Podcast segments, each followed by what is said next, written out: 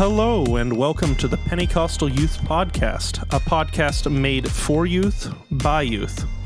I'm Chris, and today I'm joined by Wesley. Yo. Daniel. What's poppin'? And Josiah. How's it going, y'all? Our topic today is You Are Not Too Young to Lead. Did you know that sociologists say that even the most introverted person will influence over ten thousand people in their life? You are a leader to each and every one of those people, a leader to every person that looks up to you. You may not even know that you're a leader to them, but you are. How is your leadership going to affect them? That is a really good question. That makes me question how good I've been over the years, but yeah, um, I guess I'll start out. Leadership is something that I've not necessarily been the most active in, but I have seen. My dad was a pastor, well, acted as pastor during a transition period with one church. He was associate pastor at a, another church that we've been to. And so I've seen leadership more than I've been in it, but there's a few things that I have observed. One of those things is that unless you are bringing hope as a leader or correction, you keep your mouth shut. I know it's a very hard-hitting statement to start out with, but that's just one of the basic things you need to learn how to do as a leader. You need to learn how to build up the people around you, the team you're working with, and how to correct them correctly. Otherwise, you need to zip your lip. It's something that uh, you do get annoyed sometimes with leaders that have that strategy, because you know, sometimes you want to know what's going on, but you have to force them to open up because they don't want to bring the rest of the team down. But it's a matter of, I am doing this to help my people get through what we're doing, achieve this goal. I don't need to be burdening them a whole lot with my own problems. Not to say that you are a problem, but you need to learn how to keep your leadership and your life separate, so to speak. You know, that's that's actually an important concept that all of us, I think, have learned over the years as leaders. Even I, I think everyone else here could agree that it is important to know when to speak and when not to speak. But there's also the fact that we have to act as leaders even when we don't think that we're acting in a leadership position at that time. You know, uh, just because you don't have the title as pastor or as youth pastor or any other position within the church body doesn't mean that you're not leading people. I can remember my youth pastor as Uh, a younger person.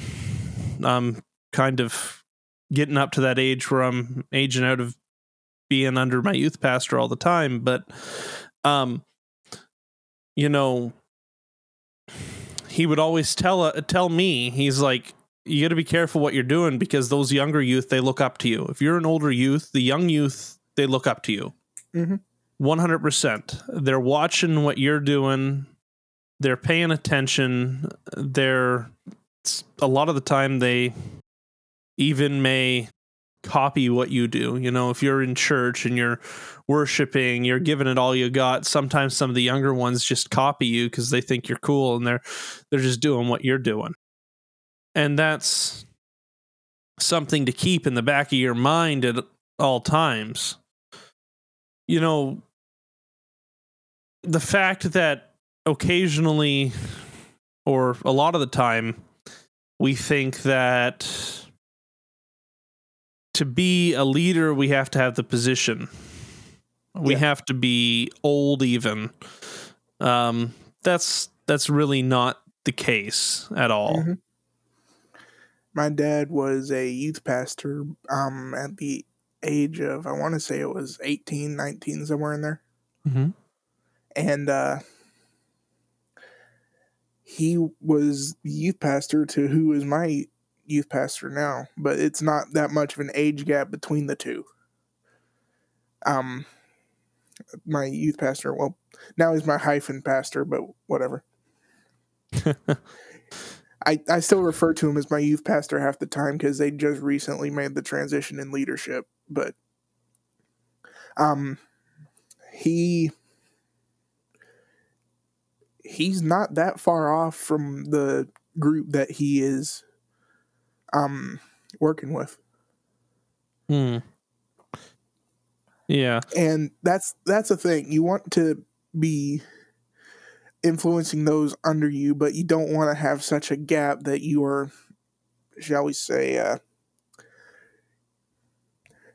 you got a cultural difference between the two.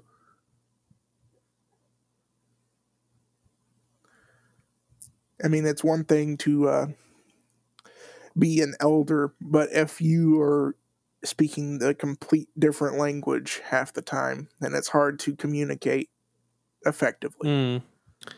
That's the truth. And even as an older person, like sometimes maybe, you know, maybe an older youth pastor or something may be listening to us right now.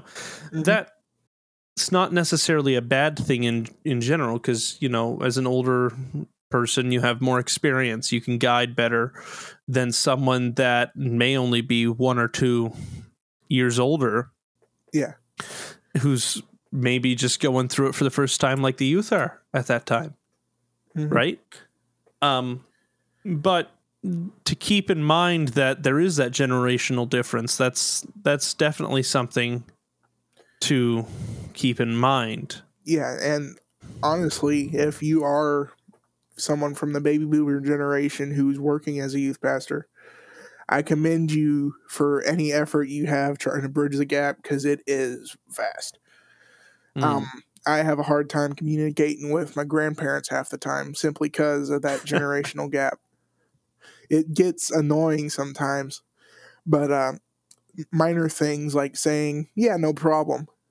Sometimes that gets on people's nerves from that generation, whenever now it's just common knowledge.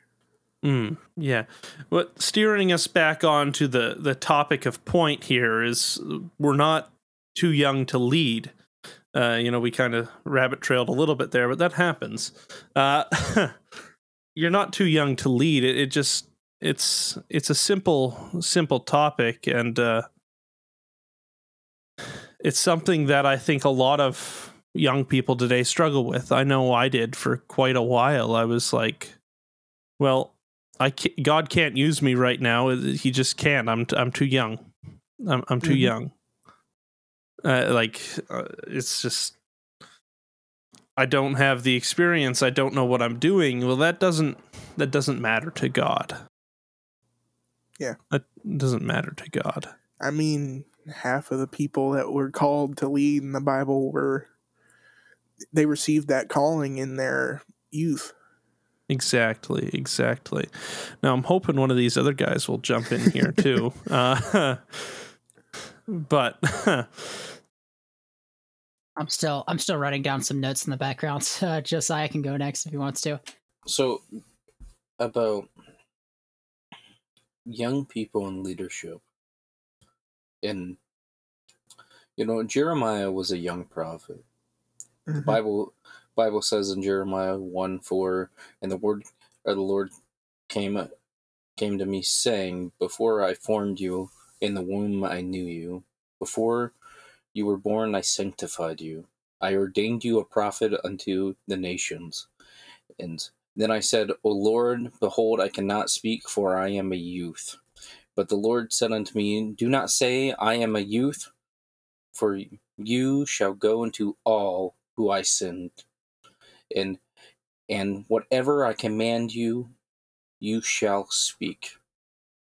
Do not be afraid of their faces, for I am with you to deliver you, says the Lord.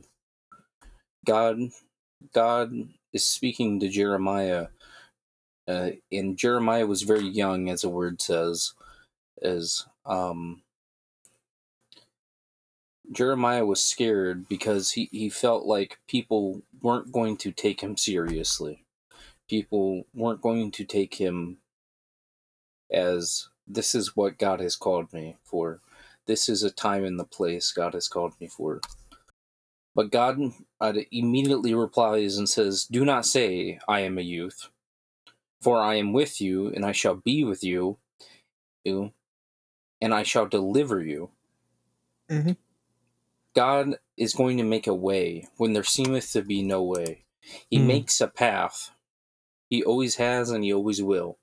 David is another good example of this, because he received the yeah. calling to lead and the anointing while he was still dwelling within his father's house, doing the stuff that mm-hmm. uh, basically chores that a reasonable, responsible kid would be doing. Yeah. And you... it was, it wasn't until later that he um actually became king, but he he exercised that authority before he got to his promise. That's the yeah. thing. He he almost immediately was going and facing off with Goliath, but he was not immediately king, even though that was what he was anointed for. And that's the thing. You have to be able to lead before you reach your calling, which doubles back to, yeah, you're not going to hold the position of pastor or youth pastor immediately, but your calling to lead is still there. You have that authority. As soon as that is, anointing is applied, what are you going to do to exercise that now? Mm. You know, there's there's one thing that you just talking there, Daniel, reminded me of, and that's um, something that we went over in college there in our leadership course, and that is, it's simply called leading from the middle. Mm-hmm. You're not necessarily at the top, but you're also not at the bottom. You know, as a leader, you know, you, you got to balance it, because mm-hmm. even with David, while he was not yet king, he was still under the submission of, uh, goodness, what's the guy's name? Someone help.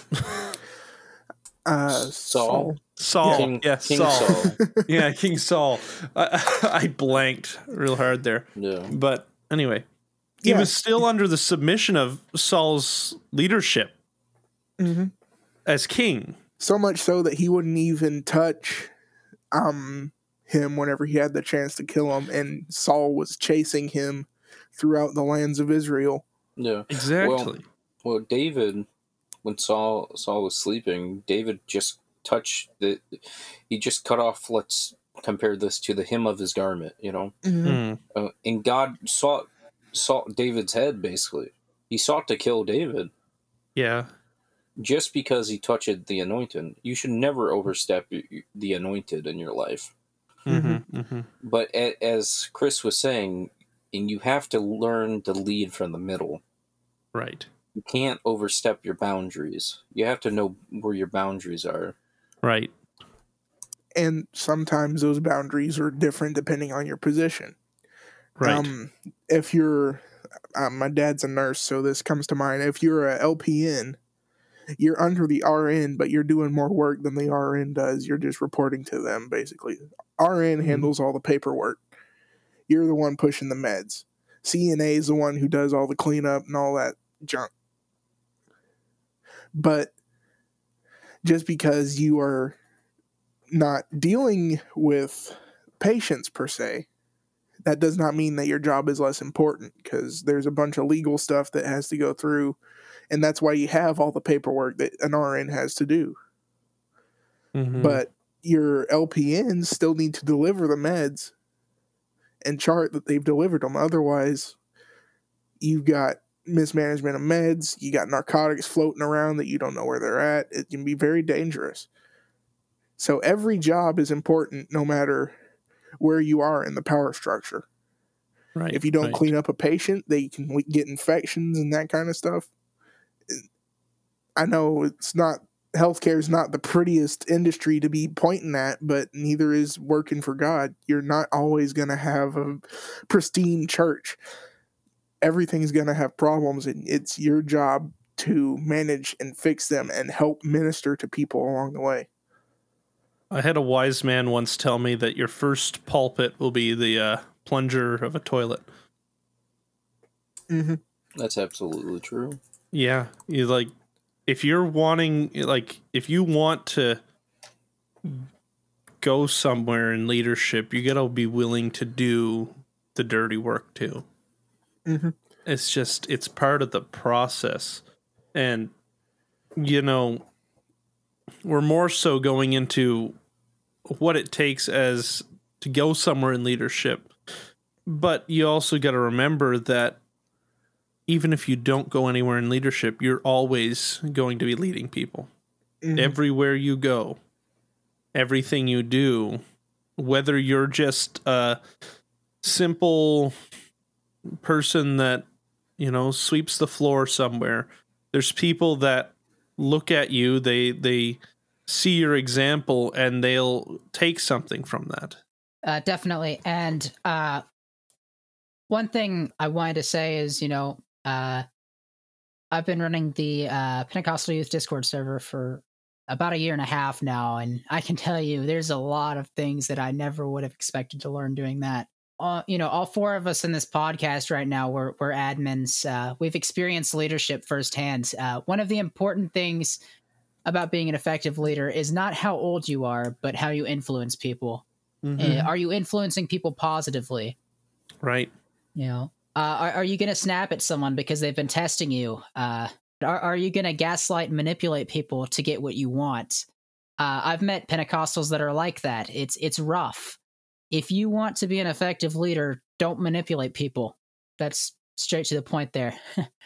Mm-hmm. Yeah. uh, our our last episode was on patience. Uh, I, I recommend you go and listen to it if you haven't. Uh, but as a leader, you'll have to deal with people. Uh, and, and you're going to have to learn to respect people and be kind to people. Sometimes uh, someone may bring you an idea and it, it just doesn't work. Uh, and you know that you can't accept it. You'll have to develop the mindset to decide on what to do in this situation, because on one hand, you may want to be rude and tell them that their idea is stupid. That's not a good idea. And on the other hand, you may feel really bad because this person is a good friend of yours and you want to accept this idea, uh, mm. e- even though you know it's going to be a dumpster fire. Uh, you need to find a way to respectfully disagree uh, in situations like that. I've I've met some leaders who'll spit in your face and tell you horrible things because they don't like your idea. Uh, and that's that's one thing uh, that's also in my notes here. Uh, you are not better than anyone just because you're a leader. Uh, right. Just because you're a leader does not mean that you're the dictator that tells everybody what to do. Uh, you're not some big high and mighty person. You're just a normal guy, just like everybody else. Uh, exactly. You may, you may be in a position where you can lead people, but that doesn't mean that you can boss them around and be a jerk about it, you know? Mm-hmm. Yeah, I'll tell you from experience, as soon as you get on a high horse, God has a habit of just knocking you right off of it. Oh, yeah. It's best yeah, pride, to... Pride is, uh, pride is a sin. Yeah, it, it's it's best to humble yourself before God has to force you. Pride comes before a fall. Sometimes yep. that fall is very fast and very hard. Oh, yeah. And other mm-hmm. times you can catch yourself. But it's best no, to not definitely. have pride at all and not gamble on, okay, is this going to be something that I can recover from quickly, or is this going to devastate me? Because mm-hmm. you have no idea of knowing. I will say, um, when it comes to leadership, uh, there are some people who are who you wish would never make it to the top. I'm just going to put it bluntly. Oh, yeah. I'm just going to be blunt about this. Narcissism has no place in the leadership that God has you for. Amen. Because you are going to have people either who are a little under you, but they are still an, they should still be an influential voice in your life, or they're above you, but it's something that they don't really have a hand in, and they have a voice in your life. You need to learn to listen to those as a leader. Otherwise, you're going to be completely um, void from God, because those people can hear from God just as easily as you can on the matter. Especially right. if you're seeking counsel, like the Bible says, and talking to them. There's this book that I uh, I read at one point, and it's entitled uh, Jesus on Leadership. Now, I read this because I had to for a class. I, I didn't, I don't, I'm not a reader really, but I had to read it for a class, and I found it really, it's a good book. And the main principle that it teaches throughout the entire book is that in the Bible, when Jesus was a leader, you know, he, he always led by being a servant, especially when it comes to the ministry and being in ministry and ministering to people. If you're called to do that, you lead as a servant. You're the leader, but you're there to serve the people. That's what Jesus did in the Bible. And, you know, one of, one of the key key portions of Scripture where it demonstrates this is that time where Jesus went around and he washed the feet of the disciples.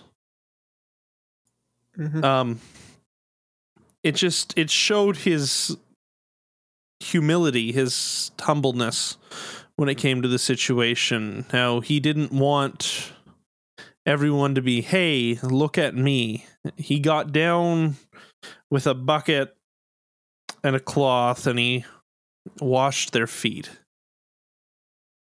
That takes uh, a certain level of humility. I don't know about anyone listening, but I really, like, feet kind of disgust me, and oh, the yeah. idea, the the, yeah. the the idea of washing people's feet just kind of makes my stomach churn a little bit. But same here. Uh, but Ew.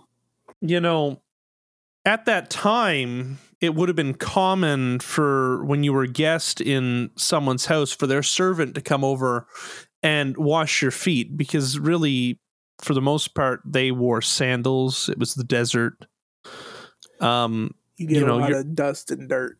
Your feet got real dirty walking around out there. Like, let's just be mm-hmm. honest. I don't know if you've ever gone to a day at the beach or something where there's like sand and dirt, and sometimes it takes there's you mud. Three weeks to get rid of it all. It, it takes like forever, but it, it just you know. uh, I'll make a Star Wars reference every now and then. Um, it's everywhere, but the dirt. Or I don't know if you, any of you, went through the stage as a kid where you just didn't shower for weeks on end. Uh, I know a couple kids that have done that, but uh, oh dear, it, it takes it takes forever. forever to clean up after that, you know? Mm-hmm. Um, yeah. And you can just imagine the amount of dirt that'd be on their feet after walking for days to get to a place. We're fortunate enough now that we have a car, we can travel long distances in hours, but they had to walk everywhere pretty well. Mm-hmm. And the amount of work it would be to clean someone's feet from all that dirt. You're always there to serve the people around you. Yeah. Mm-hmm. And that's the best way to be a leader, because it teaches other people to serve others. And when you're serving others, you're not being selfish, because when you're selfish, you just cut everyone else off, and you can't be loving at that point. I heard one pastor say that, um, every good leader has at least a year's worth in customer service. Mm. I don't necessarily agree with the industry of customer service and how people are getting treated there, but there are some principles that you do learn. A lot of these are things that honestly you should be teaching your kids, but it sometimes does not take a hold until you have to put it in practice in the workplace. It's funny that you mentioned the customer service industry. I'm wanting to go straight into factories and avoid the Karens, but I uh, I recently started a job in the customer service industry. Oh man! And thankfully, I live in a really nice town where the vast well, majority. That's true, uh, but just because I'm in Canada doesn't mean everyone's nice. Uh, Wait, what? Are you telling me that not everyone in Canada is nice? Maple syrup, eh? uh, but right. like the vast majority of people are nice, and but you still get those cranky people that come through your line. They, oh, they come yeah. through, and they, you know, they just they're out there to, you know, try and make it so you don't have a nice day, but you still have to greet them with a smile. Not that anyone can see it right now, because up here I got to wear a mask all the time when I'm at work, but greet them with a smile, because in all honesty, people can tell if you're smiling by the tone of your voice. Mm-hmm. Let's be honest. And you still be very nice to them. You, you got to be polite. You got to treat them as if they're the nicest person to you. I thought it was funny because just today, the day that we're recording this, I had a really cranky person come through my line, and the next person in line watched them and then was like the nicest person ever to me. It was it was great, but either way, you just you just always treat people with respect, no matter how ugly they get. That's a that's a Canadian term, ugly. How yeah. ugly they get. But, uh, you know, how mean, how rude they get. Mm-hmm. Yeah, you got to be patient I mean, with people. Here in the southern U S, you it's not that everyone's nice. It's just everybody's got a gun, so you don't want to run your mouth. But anyways, oh, I do see where you're going, though. It um. And also, just a side note, if you are in the line and you are behind somebody who is awful, please treat the person as nice as you can, because sometimes that stuff hits hard. Oh, yeah. Um, I know some people say that customer service makes you numb, but not really. You never fully get numb to the um, spirit that comes from angry people. Mm. And the thing is, the best medicine for that is the love of God. Right. So if you are able to impact somebody with that love, you make a better impact on them than you could if you were just your normal self, simply because you are bringing peace to people as they are dealing with stuff. You are mm. bringing a spirit of love in where they just experience some of the n- nastiest stuff you can deal with in the spiritual realm. You know, I just, I think of First Corinthians chapter thirteen or chapter or verse four, it says, um, love is patient and kind. Love does not envy or boast. And it is not arrogant or rude. It does not insist on its own way. It does. It is not irritable, irritable or resentful. It does not rejoice at wrongdoing, but it rejoices with the truth. Love bears all things, believes all things, hopes all things, and endures all things. If you're truly showing the love of Christ to people, they'll experience a love beyond anything that they have known. The the love of God is just something special that us as Christians have the privilege of experiencing every day of our life. And we can take it for granted very easily. Oh, yeah. You It's kind of like when Samson um, was experiencing the power of God consistently in his life, even though he was, to be honest, he was consistently breaking his vow that was placed upon him. He was a Nazirite from birth, and um, you aren't you aren't supposed to touch anything unclean. You aren't right. supposed to deal with dead parts. I mean, you can, as was proven with the fact that he killed the lion, you can kill the lion and still have your vows intact with the Nazirite vow. But when you come back and you see that there is honey in there, and you take of the honey that was in the lion's corpse, then you have touched an unclean thing. Right. Which also brings up a point. You can deal with stuff and be perfectly fine. It's when you go back and poke at it and fester at it and make people mad again. If someone comes after you, do not be hesitant to take care of it. If you are being attacked, it's an attack.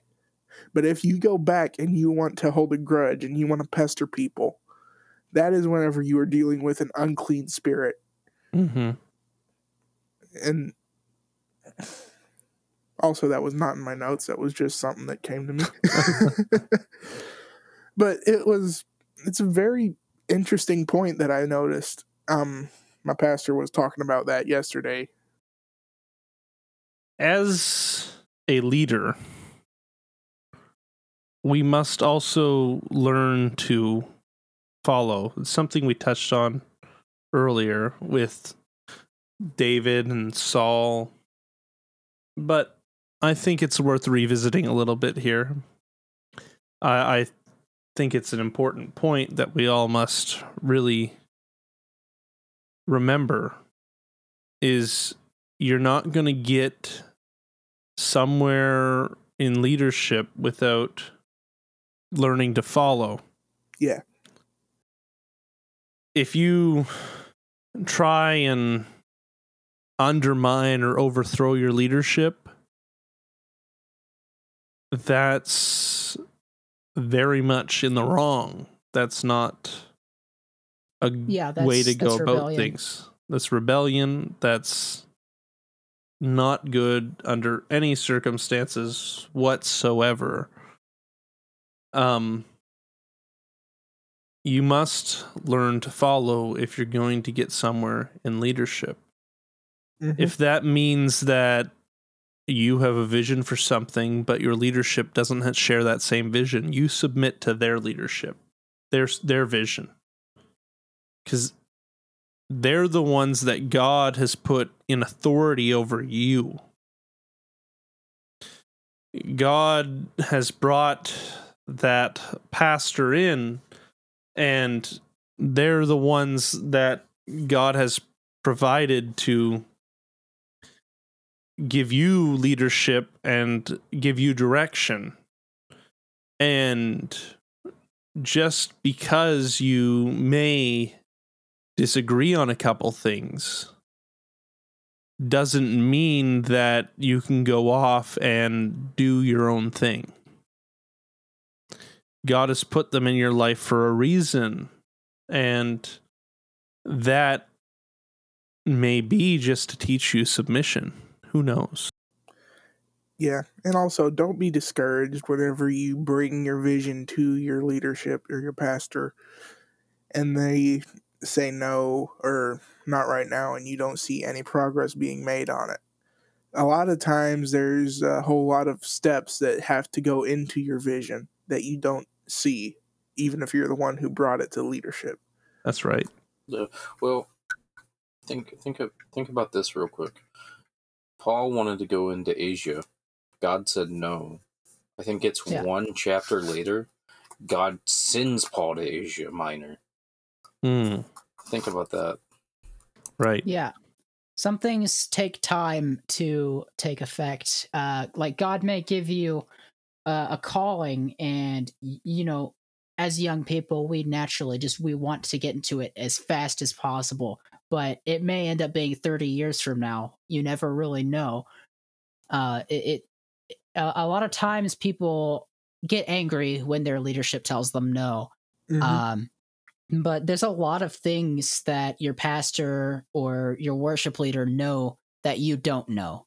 There's right. like a lot of things. There's a lot of factors that go into it. I've I've I've known people that have literally left church because they were told no, uh, but there there was obviously there is something going on in the background that affects that decision that you do not know.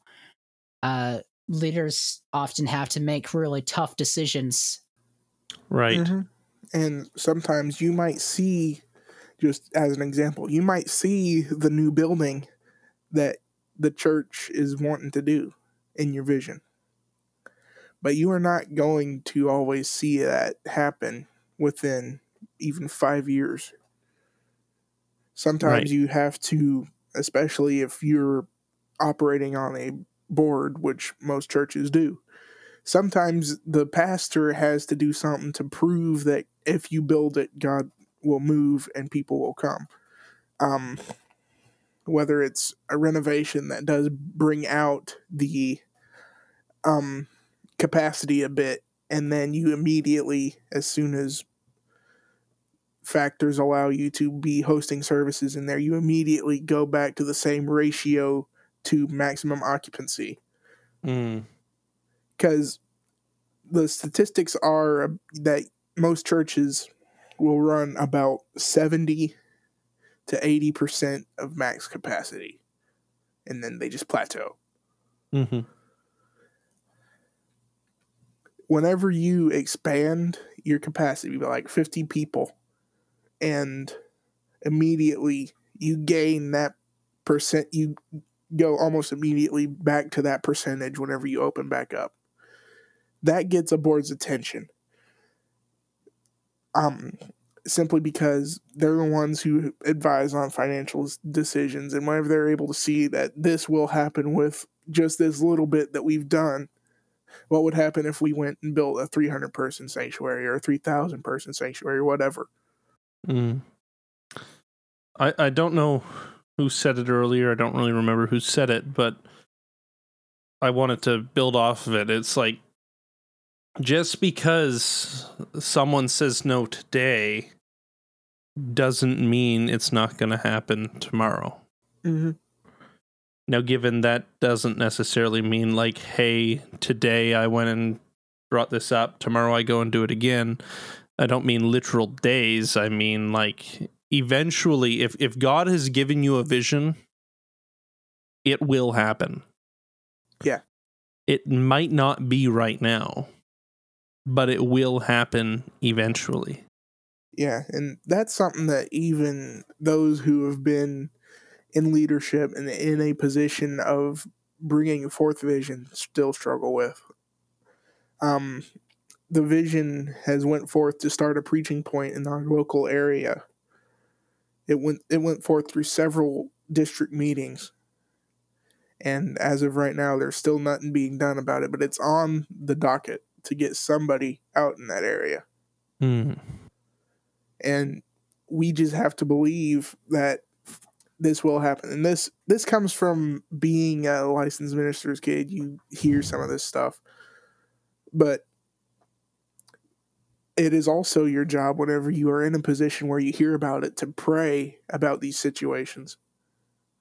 That is sometimes more leadership than you will ever get actually in that area. But if you are praying and having faith that this position will get filled, this thing will happen, as long as you are able to put forth the effort in praying for this situation to come in on God's time, that will have a lot of impact. Yeah. And that's another thing. God's timing is never on our time. If it was, there would be no room for God to show that he was the one working. I know some people would like be like, yeah, if I got a thousand bucks and I was able to build my house right now, I saved a thousand bucks. I'm a single dude. I know it don't take more than much. I, I know it don't take that much to build a house for a full family, but I'm just throwing stuff out there. I've been brainstorming cheap housing. Sorry. Ecclesiastes chapter three. For everything there is a season and a time for every matter under heaven. A time to be born and a time to die. A time to plant and a time to pluck up what is planted. A time to kill and a time to heal. A time to break down and a time to build up.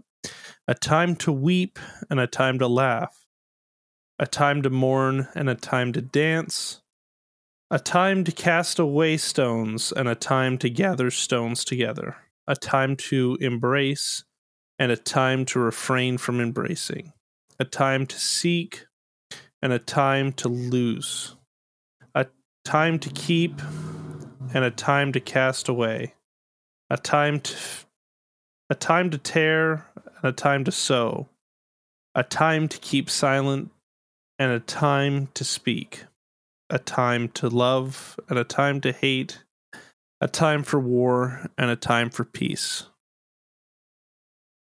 One thing in that scripture that you pointed out, sorry, I'm is just bugging me. Um, a lot of people were talking about how COVID was, the restrictions were not really biblical. But what you just mentioned, there is a time for embracing and a time for refraining from embracing. It just kind of struck me as funny that we're coming out of this season, at least in the U S, but we're coming out of that season of refraining from embracing, but it was biblical way before we had to do this. I don't know. It it kind of struck me as funny. In God's schedule, there's a time for everything. Mm-hmm. This is also this other thought that God will never break his promise to you. Mm-hmm. If he has made a promise to you, it'll eventually come to pass. It's a that's a guarantee. Yeah, um, there's this principle in Japanese design. I forget what it's called, but it's where when something breaks, you repair it. And most most of the time, this is done with a gold sub, a gold adhesive, mm.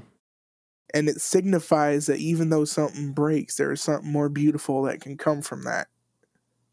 Just because God allows something to happen, there's something more beautiful on the other side of that. With Job, um, he lost everything, but I think it was sevenfold that he gained everything back. Yeah, and you can also think of things not just scripturally, but things that even today are are things that happen where there's the the caterpillar that turns into a butterfly. Mm-hmm. That that creature has to go through the struggle of pushing its way through the cocoon. It has to do that. If it doesn't do that, it'll die. Mm-hmm. I don't know if you've ever seen a video, or maybe you've done it yourself, where you go like, oh, I'm going to help this thing get out of this cocoon.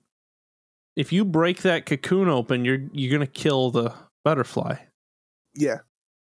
If it doesn't have the struggle to get out, to move on to that next stage of life, it cannot function in that next stage of life. And that's why um, used to it was the doctor spanking a baby. Now it's just a very violent rub down with a towel. But you need trauma, and sometimes you don't get that in birth. But you need mm. trauma in order to survive, to clear your lungs, and actually be able to breathe. So it's part right. of even the human process. I know I heard I heard that at first, and I'm like, man, doctors are just jerks. Yeah, you know, there's things that we go through in, in this life, and we, we really do. We wonder why. And we don't know. We don't know what the reason is as we go through it. Mm-hmm. And that's really, it's it's not for us to know at that time. If if you're in leadership, you're you're not only going to deal with your issues, you're going to get the issues of other people too. It's just, it's part of it. It's just, yeah. It's part of the thing. Um, and it's important that if you're going to actually pursue leadership, like God has called you to a leadership role, that you ground yourself. You really need to spend that time in prayer and spend that time in his word, getting to know God, getting to be his friend, getting to be close to God, that in order to function, in order to survive the demands of leadership within the church. Mm-hmm. But there's also principles that we talked about uh, today that not necessarily only apply to church leadership. They apply to leadership in the secular world as well. If you want to go somewhere in leadership, you have to not, you know, you have to be nice to people. You, you have to be able to keep a level head, not be, you know, rude to people and so on. You have to um, be a servant. Mm-hmm. Nobody's ever gotten promoted for just doing the bare minimum. Mm-hmm. It doesn't happen. It's when you go above and beyond your station that you get a promotion. Exactly.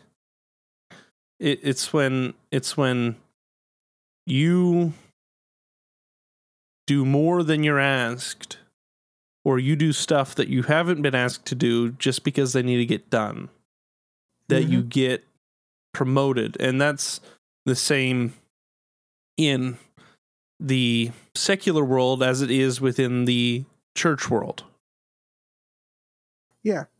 Um, an employer will notice whenever you are willing to be like, oh, well, I'm done, but uh, this this project over here still needs a little bit of refining. I've got mm-hmm. time on the clock. I'm not going to just waste it. And that's the same with God. God will notice when you take that little bit of extra time and you spend it with him, or you take that little bit of extra time and you maybe do some fasting and some prayer. Mm-hmm. Or maybe you volunteer to clean the church, going back to what I had said earlier, where, you know, your first pulpit's going to be cleaning a toilet. Yeah. I've, I've been there. I've, I've done that. You know, it's something that all of us really got to be willing to do. If you're not willing to clean a toilet, what would you be willing to do? Like, it's not the stuff that everyone sees, but it's the stuff mm-hmm. you do when no one sees. Yeah, the Bible says to not let your left hand know what your right hand is giving or doing. Mm-hmm. And while we know that there is no knowledge between your right hand and your left hand, um, you do need to be able to move and do stuff without saying, hey, I'm going to do this. Mm-hmm. Hey, I'm going to go do this. If you're posting every little move you have on social media, or in your Slack group or whatever it is you use to communicate with your church team, that is just going to, number one, it's going to bug people to death. And another thing, you're going to look like you're just trying to make yourself look good instead of just letting it be done. Right. I th- I think it was Abraham Lincoln, it might have been Mark Twain, that was attributed with the quote, better to be thought a fool than to open your mouth and remove all doubt. Well, it's better to also be have someone notice what you're doing instead of open your mouth. Well, I did this and I did this. If you look at um, what it says in Revelation, those who were able to say, well, I casted out demons in your name, Jesus is still going to say, well, I did not know you. You might have been able to exercise power, but you did not have a relationship with me. There's actually a scripture that goes along with what you just said there, um, uh, Daniel. I just looked it up really quick while you were talking, and it's Proverbs seventeen twenty-eight. Even a fool who keeps his who keeps silent is considered wise. When he cho- closes his lips, he is deemed intelligent. That's why I enjoy back end work. Mm-hmm. I'm stupid, but I just I just put myself in the back and running a computer. That way you don't have to see my stupidity. Mm. Yeah.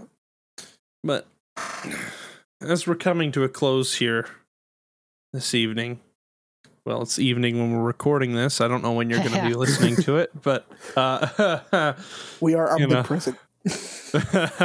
Yeah. Uh, yeah, totally. You know, it's important to remember that it doesn't matter where you are or what you're doing, that you are leading people, whether you know it or not. Definitely. Mm-hmm. No matter if you're in the bathroom or scrubbing a toilet, like yeah, um, you keep on bringing up, whether you're running sound or the live stream at the back, whether you're actually just sitting there in the pew. Sometimes just sitting there is more of a ministry than you will ever know by right. how you worship and how you act. Definitely. Every second of every day, there's somebody watching you. Somebody mm-hmm. is paying attention to you and what you do. And, you know, on the age of the internet, it's everywhere. Uh, you know, you could just be saying something uh, in an online game for of, of all places, and somebody could be listening to you. You could influence them. Yeah, it's completely right. And it's important to remember as Christians that even more so than normal people, people watch us, whether you know it or not. People are watching to see how you respond, to see how you react to these certain situations. Mm-hmm. And it's important to keep in mind how you're going to respond to these situations all the time. That's the thing. Um, the world is not dumb when it comes to scripture. Right. A lot of people in the world, I know I say in the world, but a lot of people who are not Christian are still very familiar with the scripture. Half of them used to be in the church, and then they saw something that did not line up with what they saw in the Bible, and they left. Mm-hmm. So it's very, you have to be very careful whenever you are out in public, when you're on a mic, whenever you have the ability to reach somebody, you have to be very careful. Is Jesus speaking through this, or is it my flesh? Because your mm-hmm. flesh is very fickle. You can say things that don't need to be said. You can fly off the hook, which is why I know sometimes some would say it's crazy, but there are some times whenever before I hop on a game or anything, I'm like, God, just help me. I've had a rough day. I need to decompress. This is the way I decompress, but help me not damage my witness while I'm doing this. Always important. Does anyone have any last comments before we wrap it up here? Nope. I think that's about good. Good. For me anyway. I think I've said everything. Just in conclusion, be mindful, show the love of God, and let God guide you in any facet you have. That is one of the key things in leadership. Well, with that being said, we'd like to thank you for joining us on episode three of the Pentecostal Youth Podcast. Uh, if you are not already, you can follow us on social media. Um, all those links are on our website at w w w dot pentecostal youth dot chat. Where you can join the Discord server if you haven't already. You can also support us on Patreon for some cool perks within the Discord server or outside of the Discord server. We have some perks that are not just exclusive to the Discord server. We're on Instagram at Pentecostal Youth, Twitter at P Y Discord, and Facebook is also at P Y Discord. And just another thing with the Patreon there, um, you will get early access to these episodes. Um, pretty much as soon as we're done editing, they get up. There's outtakes and bloopers on there. And it's just a grand old time to hear us mess up all the time. Also, if you have any suggestions for what to talk about on the podcast or things we can do to make the podcast better, you can suggest them on the Discord server. In our suggestions channel, just mention that this is about the podcast. And until next time, God bless.